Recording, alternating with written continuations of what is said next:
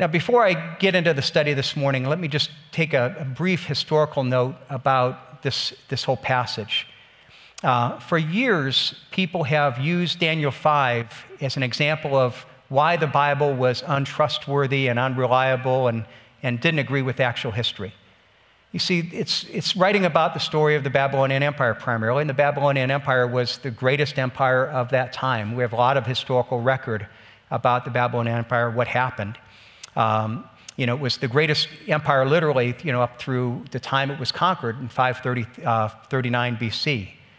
And we know from those records that the last king uh, of the Babylonian Empire, when it was conquered, was a guy named Nabonidus. And so, for decades, you know, liberal historians have argued that the history is clear. You know, that we know from history that the last king was this guy Nabonidus. And, um, and, and therefore, when you look in Daniel 5 and it talks about this king, and the king is not Nabonidus, but it's Belshazzar, they argue, well, therefore, it shows that Daniel isn't history. It, it was legend, and it was not based in history. You know, the facts are wrong. Now, that's been argued for decades, and literally is, is a passage that has convinced people to distrust the Bible. But it's some, you know, something really interesting happened. Because what we find is a lot of times when it looks like the Bible's wrong, it's because we don't have enough information. Well, back a few decades ago, archaeologists found a tablet known as the Nabonidus Chronicle, and it told the story of that last king, the guy named Nabonidus, and how he left the city in 552 BC, uh, 13 years before the city was conquered. He left to build a new, uh, new uh, palace to live in comfort in a, in a city that's now in a place in Saudi Arabia. And when he left, he left the day to day rule of the city to his son, his designated heir, a guy named Belshazzar, the name that's in Daniel chapter 5. And so it not only proved that the Bible was right all along, that, you know, that there is this Belshazzar, that he was the guy that was actually on the throne and on that last night, but it actually also explained a very unusual passage in the book of Daniel that we had never been able to understand.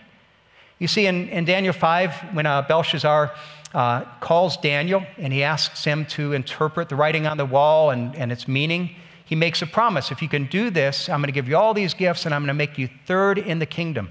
And no one could ever understand why he would make him third in the kingdom and not second. Well, now suddenly we understand. Because Belshazzar himself was second in the kingdom. His dad was first in the kingdom. The highest he could raise Daniel to was third.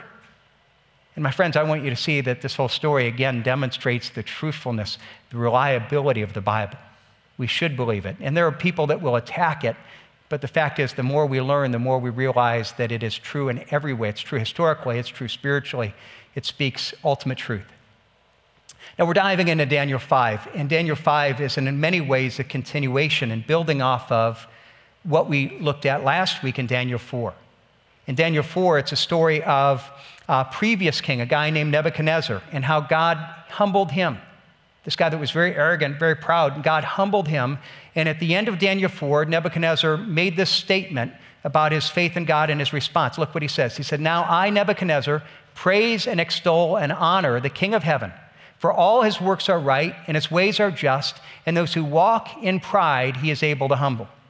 And so it's not only a statement of praise and honor to God, but it's also a warning to those that would follow after him. And Daniel tells us that Nebuchadnezzar actually wrote this as part of the official record of Babylon, kind of as a warning to any king that would come after him. Now, clearly, what we're going to see is here in Daniel 5 is there's a king that comes after Nebuchadnezzar who didn't heed this warning, who instead chose a path of pride. In fact, we're going to see in Daniel 5 that that at one point uh, Daniel confronts this King Belshazzar, and he confronts him by retelling the story of how God had humbled Nebuchadnezzar. And then he tells him this in verse 22 And you, his son Belshazzar, have not humbled your heart, though you knew all this. And so he's saying is, this is in the record. You've heard this story. You know this, but in spite of the fact that you know it, you've ignored what, what, uh, what the previous king had learned and the warning that he had given. So, this is all building on it, and it's a message that's incredibly practical. Again, anytime we read a story like this and it's about kings 2,500 years ago and parties and temples and, you know, and we might think, well, that doesn't apply to us. I want you to see that this is incredibly practical. And we see this primarily in the threat that was faced. It's not in the details of the party. It's, it's an understanding that what they were facing, the context of the story, is that they were facing an, an existential threat, a threat literally to the existence of the, the, the country. Let me start by reading the first verses of Daniel 5. If you have your Bible, I'd invite you to look there with me. King Belshazzar made a great feast for a thousand of his lords and drank wine in front of the thousand. And Belshazzar, when he tasted the wine, commanded that the vessels of gold and silver that Nebuchadnezzar his father had taken out of the temple in Jerusalem be brought, and that the king and his lords and wives and concubines drink from them. And then they brought in the gold vessels that had been taken out of the temple, the house of God in Jerusalem. And the king and his lords, his wives, his concubines drank from them, and they drank wine and praised the gods of gold and silver and bronze and iron and wood and stone. Now, we, it's easy to read this and to read about this great wild party, and, and again to think this has no, no relevance to our lives today. I mean, we're not kings. You know, we don't have the resources to have this great party. We, it's not like we have the you know, vessels of the temple that we can somehow go and take. It seemed like this is totally irrelevant. But here's what I want you to realize the, the, the relevancy isn't in the details of the party, it's in the context that the party was given. The context is this the Babylonian Empire has been the great empire for, you know, for over a generation. But now the Persian Empire has risen to become a major threat to Babylon and its power. We actually know from other historical sources that just a couple weeks before this event, a couple weeks before the city fell, there had been a great battle. The armies of Babylon had met the armies of Persia, and the armies of Babylon had been routed and scattered. And then after that, the Persian army then marched to the city walls and now had been camped out right outside of the walls of Babylon, getting ready for a siege. Now, when you understand this, here's the context. On the one hand, you have the king of Babylon and you have the people of Babylon hoping that they are safe because they're behind the walls of this great city, the greatest city that, you know, that, that ancient history had known. They're incredibly huge walls. And they had water. They actually, the, the, the uh, river Euphrates actually flowed underneath the city, so they had fresh water. They had supplies that were store, store, uh, stored up that allowed them to be able to stand a siege for a couple of years. And so, on the one hand, they have hope, but on the other hand, there's incredible uncertainty because you have this great and mighty army that's right outside. Now, some people would say, well, okay, where's that in the book of Daniel? Well, we know that even in Daniel, it's not only history. If you look at the very end, we're told that that very night, you know, the Babylonian uh, uh city, or city of Babylon was conquered by the Median Persian army. Okay, now here's an army of a couple hundred thousand people. They don't just sneak up on a city. It's not like nobody knew that they were coming. Everybody knew. Every, everybody knew. It's right there even in Daniel. Everybody knew that they were coming. They were there. And the context is this incredible threat. There are people dealing with, in times of great uncertainty, and enormous threat. And the question is in the, in the, in the passage, how are they going to respond? And my friends, when you understand this context, I think we'd have to agree it's hard to find a more relevant context, a more relevant passage to what we're facing today. You see, here you have Babylon, the arguably the greatest city, the greatest civilization known to history up until that time. Its strength and wealth had been unmatched up until that time. The people were living in this great city of great power and great security. In the same way, we live in what has been argued to be the greatest country in world history. We have great wealth, we have great power, we have great security. We're the, the lone superpower of the world. And not only that, we live in this time where science tells us that, that it solved all the problems of life, that we have control. We finally got it. And yet, now we have an enemy outside of our gates. We have an enemy that's outside the gates where we suddenly realize that we don't have control. And our health and our economy, our future is suddenly uncertain. And the question is, how will we respond? What we've got to realize is that what we're seeing throughout this whole section of Daniel is, is that God will often bring us periods of crisis to try to get our attention. But these periods of crisis, then, even as they are for us today, are opportunities, on the one hand, for us to be, just to learn, to grow, for us to realize that, that we think we're in control. We think we, we live in a, an economy, a science that we control things. It, it helps us to become humble and realize that we don't have the control we, we thought we had. And it's an opportunity for us in that to be able to humble ourselves and to, to learn what God wants us to learn to become actually healthier people. But on the other hand, it can be something that doesn't cause us growth, but it can reveal something broken in our nature. And we see this contrast again in Daniel 4 and 5. In Daniel 4, you have a crisis, a major crisis for the king Nebuchadnezzar. He loses his kingdom, he literally loses his sanity. But in the midst of that, it's an opportunity for growth. So that at the end, we saw this verse just a moment ago. He writes, Now I, Nebuchadnezzar, praise and extol and honor the King of heaven, for all his works are right, and his ways are just, and those who walk in pride he is able to humble. Now, what does he say when he says that, you know, that I praise and honor the King? All his ways are right. What he's saying is, everything is right, even his ways of humbling me. Here you have Nebuchadnezzar saying the things that he's done that were painful were right because they helped me to realize what I needed to understand. I needed to understand that I had been proud, and, and he's able to humble those who are proud. So, on the one hand, you see him learning, and on the other hand, what we're going to see is that this king that follows him, this, this Belshazzar, doesn't learn it. And instead of being humbled, instead of seeing this as an opportunity for growth, he becomes hardened. And it reveals this character of pride that was unwilling to change.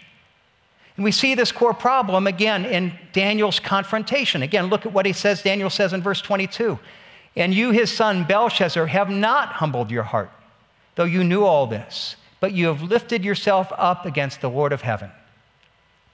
My friends, what you're saying here is that what Daniel's saying, what this passage is saying, is the core problem is pride. In a sense, we could say the disease that we deal with is pride. And if the disease is pride, the answer is being humbled, as it says here. So, how do we understand this disease of pride and the cure of humility? See, a lot of times when we think of pride, the problem is, is that we often think of pride as it relates to each other. So, when we think of somebody that struggles with pride, we think of that person who thinks they're better than everyone else, that only thinks of themselves, that it's all about what they can get. Or there are people that, that may not only think of themselves, but they think they're more important. They think they're smarter than everyone else. They think that, you know, that they know more. And we know of people like that, and that's usually what we think of when we think of pride. But the pride that he's talking about here isn't in relation to each other, it's a pride in relation to God. It's a core foundational problem that goes back all the way to Genesis chapter, you know, at the very beginning, and, and the, Genesis and the fall of, of Satan of, of, was pride. And when we say it's a pride relation to God, it's not necessarily that we think we're smarter than God or we know better than God. It's a pride that ultimately expresses itself in the belief that we think that we're in control. We think we're in control of our lives. And since we're in control, we realize, you know, we think we really don't think we need God that much. Oh, we need Him to help us, we need His consultant, but we don't really have to rely on Him. You see, pride is our thinking that we're in control of our lives and destiny.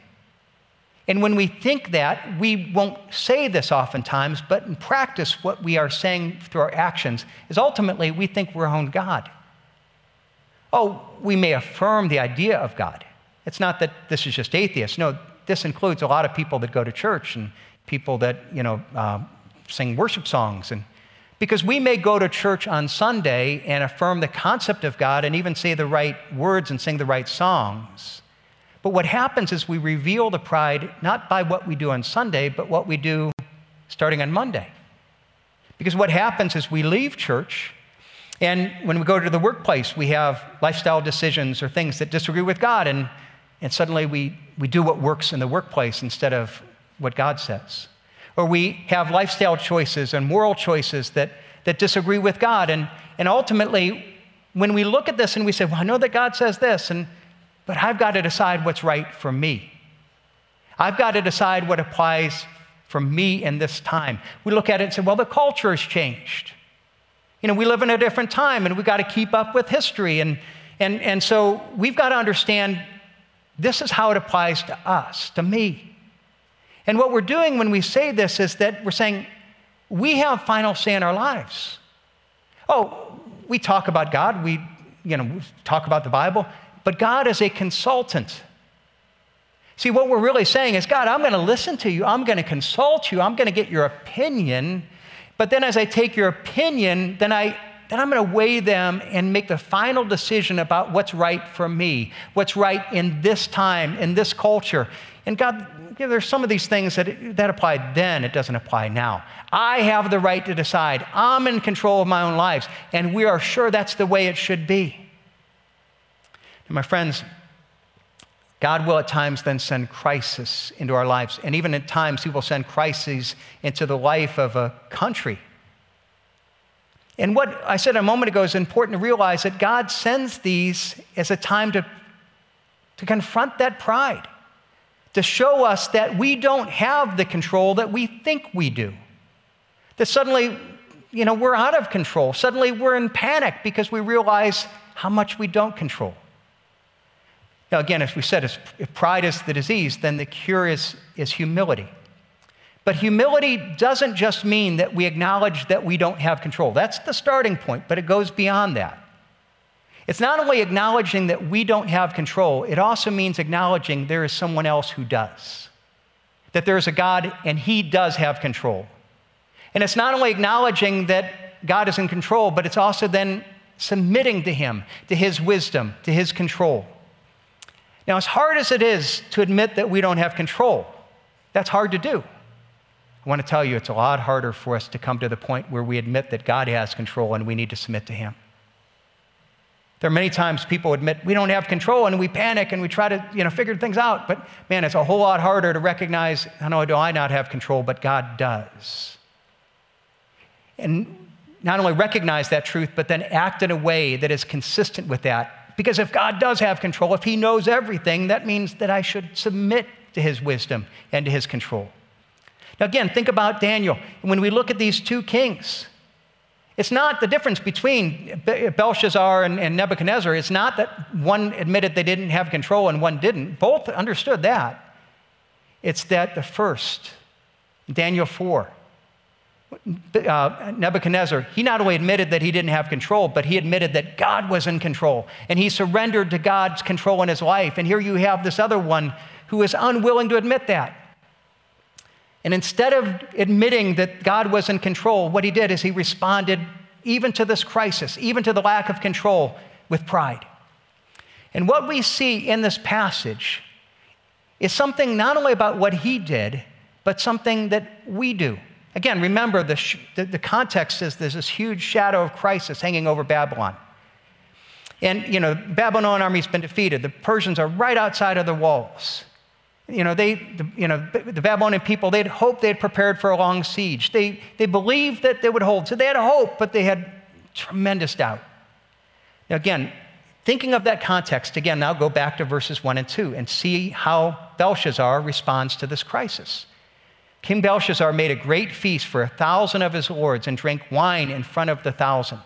Belshazzar, when he tasted the wine, commanded that the vessels of gold and silver that Nebuchadnezzar, his father, had taken out of the temple in Jerusalem be brought, uh, that the king and his lords, his wives, and his concubines might, might drink from them. Now, again, we might ask if you understand that the context is the army is right outside of the gates, it's an existential threat, how did he respond by throwing this incredible party? And here's what I want you to realize he was doing something that it's human nature to do, that we still do today. You see, God wants us to, in this time, to admit our lack of control and to turn to Him and to surrender to Him and to find security in Him. But you know what we do, what He did? Is we look at that lack of control and it brings fear and it brings insecurity and it brings pain. And instead of looking to God to bring healing to that, we instead try to medicate it.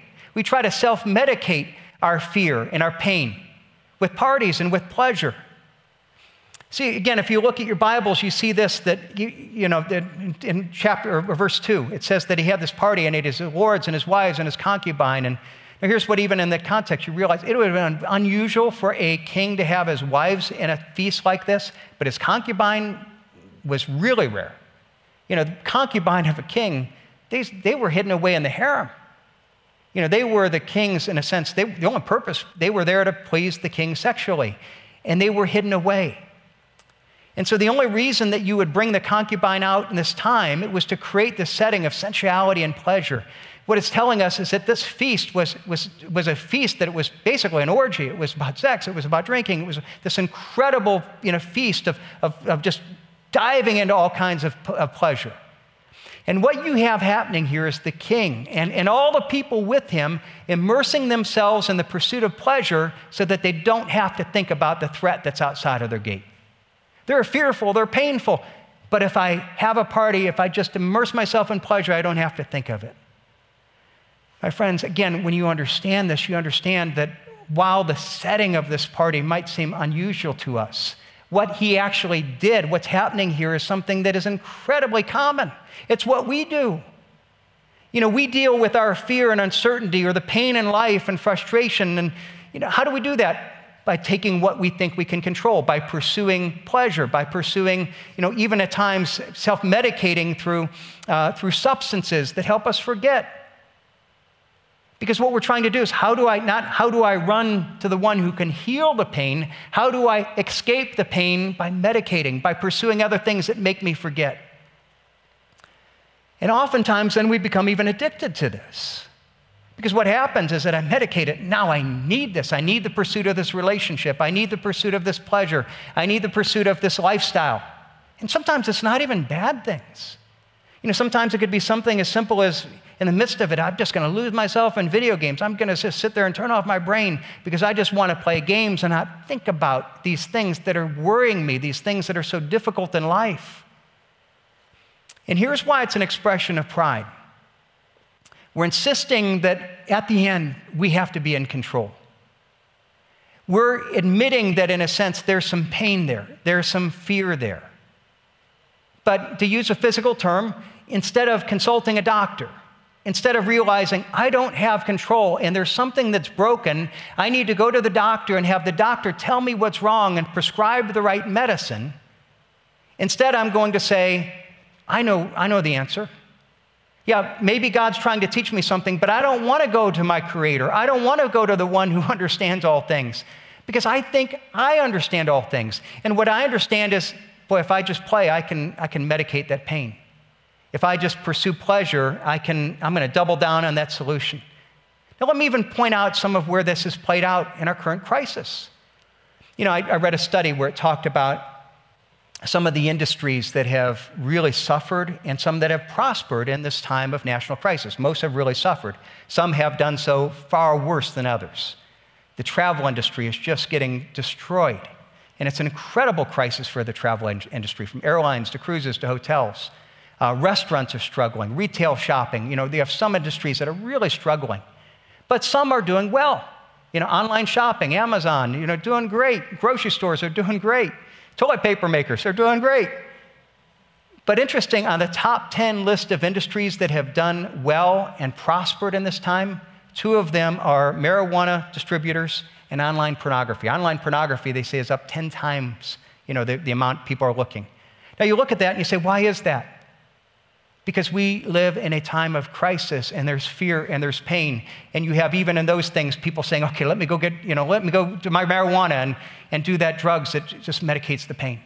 Let me go to pornography because what is that? That's a way of escaping and somehow allowing to medicate the pain, to escape in the pursuit of pleasure. Or you think about even all the news that you've heard about these, these college students that have created a crisis in Florida because they've insisted we've got to go do spring break in Florida in spite of the crisis. What is that? That's people that are coming and saying, in the midst of the pain, we've got to, we've got to somehow medicate it through pleasure. My friends, here's what I want you to realize. Those people, or if it's us that agree that that's true of us, when we respond that way, we're responding to this crisis in the exact same way that Belshazzar expanded to the crisis of the army outside of his gates.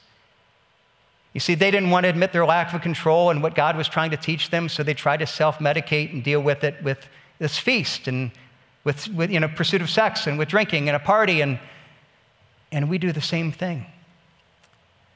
My friends, if you're here and you're fearful, again, I understand that. We all are. This is difficult times. But if you're here, I want to encourage you if you're trying to drown those fears in the pursuit of, you know, just in games of shutting off your mind or the pursuit of pleasure, don't run away from them.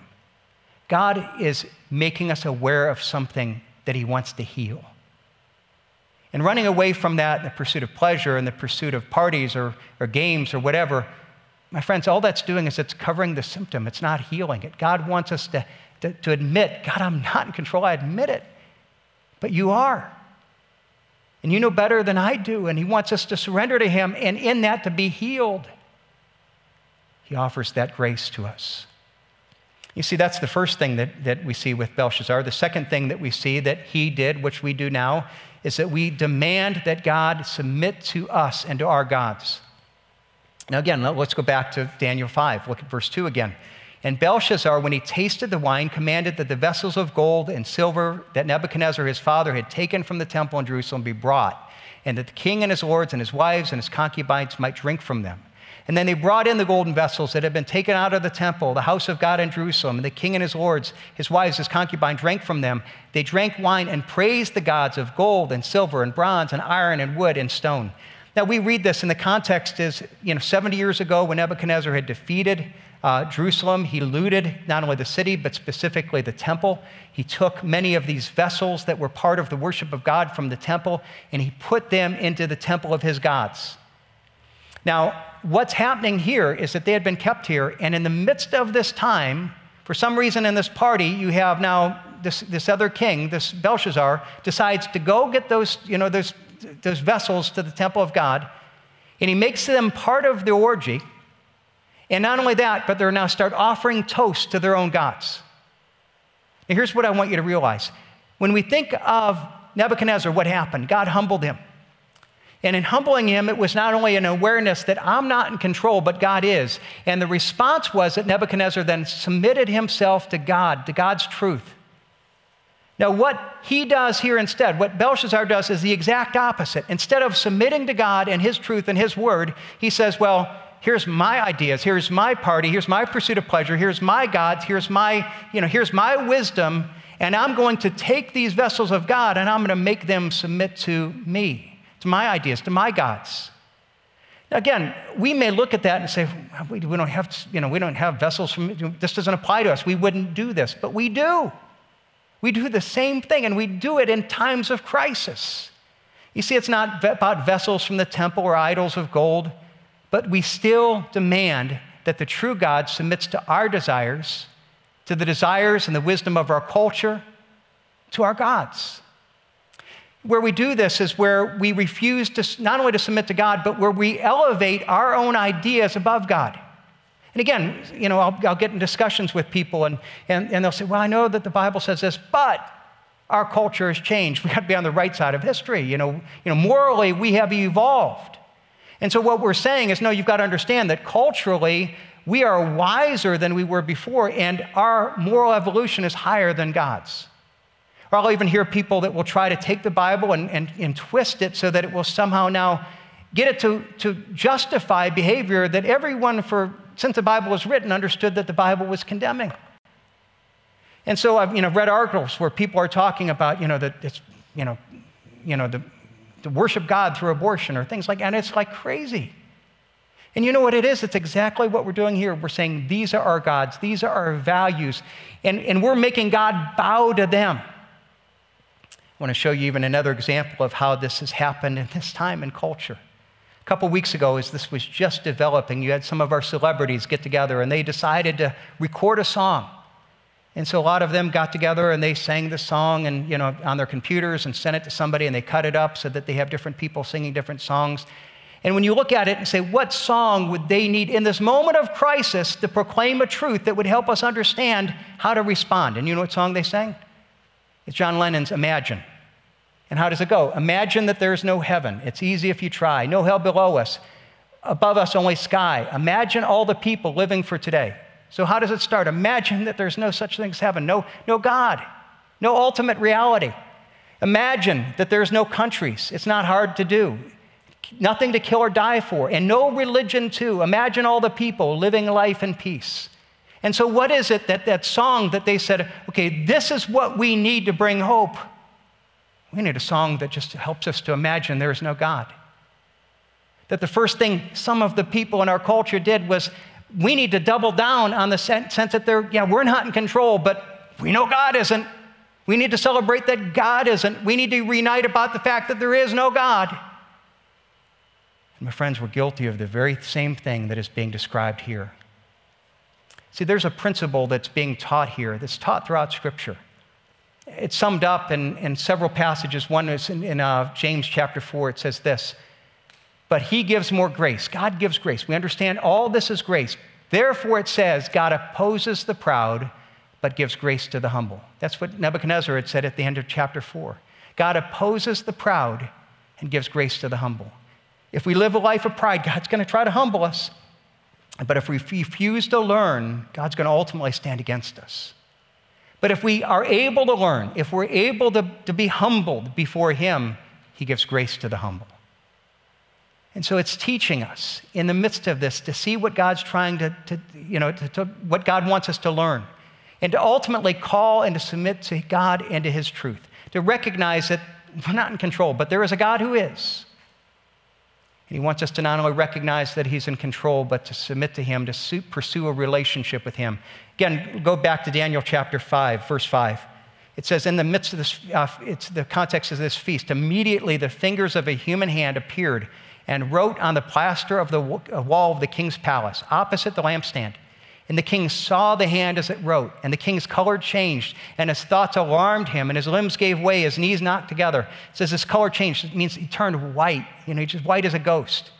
Interesting when it says his limbs gave, way, you know, that's, that's just cleaning it up a little bit. Literally, literally translated, his loins loosened. Basically, he messed himself. You know, he messed his pants. Messed what, you know, not a very kingly thing to do. And, um, and so he was scared to death. Verse 7 the king called, called loudly to bring all the enchanters and the Chaldeans and the astrologers. And the king declared to the wise men of Babylon Whoever reads this writing and shows me its interpretation shall be clothed with purple and have a chain of gold around his neck and be the third ruler in the kingdom. Then all the king's wise men came in, but they could not read the writing or made known the king, to the king its interpretation. Then King Belshazzar was greatly alarmed, and his color changed, and his lords were perplexed. I want you to see it's teaching us something here about the timeless and absolute nature of truth. As what happens is they call the wise men. Now, who are these wise men? It's the same people that Nebuchadnezzar called in chapter 1, chapter 2, the same people they keep calling, they can't give the answers. And, you know, Daniel keeps getting called in because they can't give all the answers. But, but instead of figuring out that, you know, they don't have the right answers, we just keep calling them. I find that interesting because I think, again, it's so relevant today. What happens anytime that you have a crisis? We have, we have certain experts, and you see them called on to CNN and called on to the news channels and interviewed, and, and here's our wisdom, and here's, and the thing is, is that all the answers, you know, everything that they say doesn't work. And, and we continue, all our science, all, our, all the things that we think we control, it continue to be humbled, but do we learn? Now, they call on all the wise men, they can't answer it. So then, what we see in verse 10 the queen, because of the words of the king and his lords, came into the banquet hall, and the queen declared, O king, live forever. Let not your thoughts alarm you or your color change. There is a man in your kingdom in whom is the spirit of the holy gods. In the days of your father, light and understanding and wisdom, like the wisdom of the gods, were found in him. And King Nebuchadnezzar, your father, your father, the king, made him chief of the magicians, enchanters, Chaldeans, and astrologers. Because in an excellent spirit, knowledge, and understanding to interpret dreams, explain riddles, solve problems were found in this Daniel, whom the king named Belteshazzar. Now let Daniel be called, and he will show the interpretation. Now, what's interesting is here you have the queen remembers. There was a time, this guy Daniel, he interpreted things. You remember, this, you remember your father, you know, you know, previous king Nebuchadnezzar, he prospered because he listened to this king, or to this counselor, to this Daniel. And what you see is that in the pursuit of just doing it our way, we will continue to go back to the wisdom of, of the culture, but it never works. But what we realize, on the other hand, God's word never changes. And look at what happens. Then the king calls Daniel and he makes all these promises that if you do this, I'm going to give you all this wealth, I'm going to give you all these benefits. And, And look at Daniel's response in verse 17. Then Daniel answered and said before the king, Let your gifts be for yourself, you give your rewards to another. Nevertheless, I will read the writing to the king and make known to his interpretation. Now, now basically, it's not, he's not being smart to the king, he's not, you know, he's not being humble. What he's doing is this he's saying, he's making a statement. I don't want a reward because what I'm about to tell you isn't as a result of human wisdom. It isn't because I'm well trained or I'm smarter than everyone else. I don't want the reward because this isn't of me. It's not the product of my analysis, it's a product of divine insight. This is the Word of God. This is what God's Word says. And my friends, what we've got to realize in our time, in our culture, again, where we have all this, all these opinions, all this, it doesn't work. God's word, we need to come back to God's word. If you ever want to understand truth, come back to God's word. You know, it's timeless, it's absolute, it transcends time. And again, we live in a culture where we have people say, no, it's changed. No, you understand, you know, we progressed. We got to be on the right side of history on these issues. And as we've said before, if you go back to then, the right side of history was all the wise men of Babylon, and Daniel stood against the right side of history. He was on the wrong side of history. But you know what has happened? Is Babylon fell. All those wise men were proved false, and the word of God has never fallen. It has never failed. And time has changed again. And now what we know to be true has changed. It's different but then. But now we know we're smart. Now we know we're right. Now we know that culture isn't right. My friends, the right side of history is always standing with God. It is ultimate truth. It is truth that never changes. It is absolute. It is timeless. And yes, it disagrees with many things that, is, that are seen to be true in our culture, but it did then. And God's word never fails. And you see even the queen kind of saying, you know, well, we kind of changed. But I remember way back when, when Daniel and my friends, God is calling us as individuals, as a country, to remember way back when, when we understood God's word was true. That when we understood that only if we live, base our life based on God's word and a pursuit of a relationship with Him, only then will life work. Not only that, but it teaches us the absolute uh, timeless nature, but also the practical nature of truth. You see, if you look at these two stories, it's not only that one, you know, ultimately humbles himself before God and one doesn't. It's, it's also the end result. You have at the end of chapter 4, Nebuchadnezzar prospers. God restores his kingdom. At the end of chapter 5, Belshazzar dies. His kingdom falls that very night. And we have to look at this, and it's not just, yeah, there is a sense where the Bible teaches, as we saw in James, God opposes the proud and gives grace to the humble. That's true. But it's not just that, okay, if you do bad things, God's going to reward you, and if you do good things, God's going to bless you. It's, no, it's not that. You see, what you've got to realize that if we think in our terms of our lives here and now, and we face a crisis. We have the coronavirus. And good people and bad people are struggling with this. It's impacting us all. You have believers who humble themselves before God and unbelievers who are you know, rebellious against God. And we're all struggling. People are losing their jobs, good and bad, believers and unbelievers. People are going to get sick, believers and unbelievers. See, it's not saying that, okay, if you do good things, God's going to give you only good things. No, what it's saying is that there's a truth here. There's a principle of truth that transcends circumstances. And the nature of truth is it's, it's what works, it's, it describes what's real. And the fact is, no matter what our culture thinks today, the reality is, is that in the beginning, God created the world. We were created by God, that we were created for relationship with God, that God built into his creation moral fabric and if we align ourselves with that moral fabric, our life works better. If we don't, it breaks more. If we pursue a relationship with God, our life works better. Now, practically, what does that mean? We still will get sick. We're still going to have believers lose their job. We're still going to go through this crisis. The army's outside of the wall for all of us. But God's trying to teach us something. And if we understand what He's trying to teach us, and we admit that we don't have control and we learn that and we embrace this relationship with Him, what happens is He's going to give you a peace that passes understanding. That in the midst of this, that God's going to grow us, and at times it may still be painful, as it was with Nebuchadnezzar, as it was even at times with Daniel. It may be painful, but God will grow us so that we will not only make it through, but that we will prosper. As it says in Romans 8, that we will be more than conquerors through Him who loved us. My friends, God invites us to that life where we learn, we pursue, we, we build on the truth of, of relationship with God. See, and we've got to understand that all of this declaration of truth is ultimately given as an expression of God's grace. You see, even back then, what happened with, when he gave this dream, first of all, to Nebuchadnezzar, it was an invitation of grace. Now, here, when it shows up to Belshazzar, it says, No, now the writing is on the wall. What's the meaning? You have been, you know, and, he interprets it and says, You've been weighed, you've been found wanting. This very night, your kingdom is going to be divided. The writing was on the wall. It was, it was the moment of judgment. He had rejected God for so long that God said, Okay, today's the day God's going to hold you accountable. But here's what I want you to realize that for most of us, that writing isn't on the wall today. See, God's truth isn't speaking, being spoken as a writing on the wall that said, okay, God's going to judge you today. It's, it's a warning to say, the judgment's going to come. The consequences are going to come.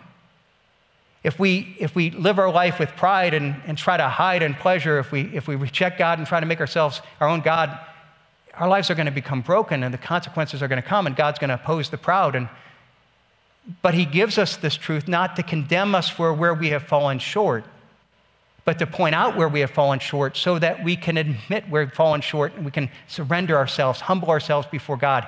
We can find His healing, we can find His health, we can find the life that He's created us for.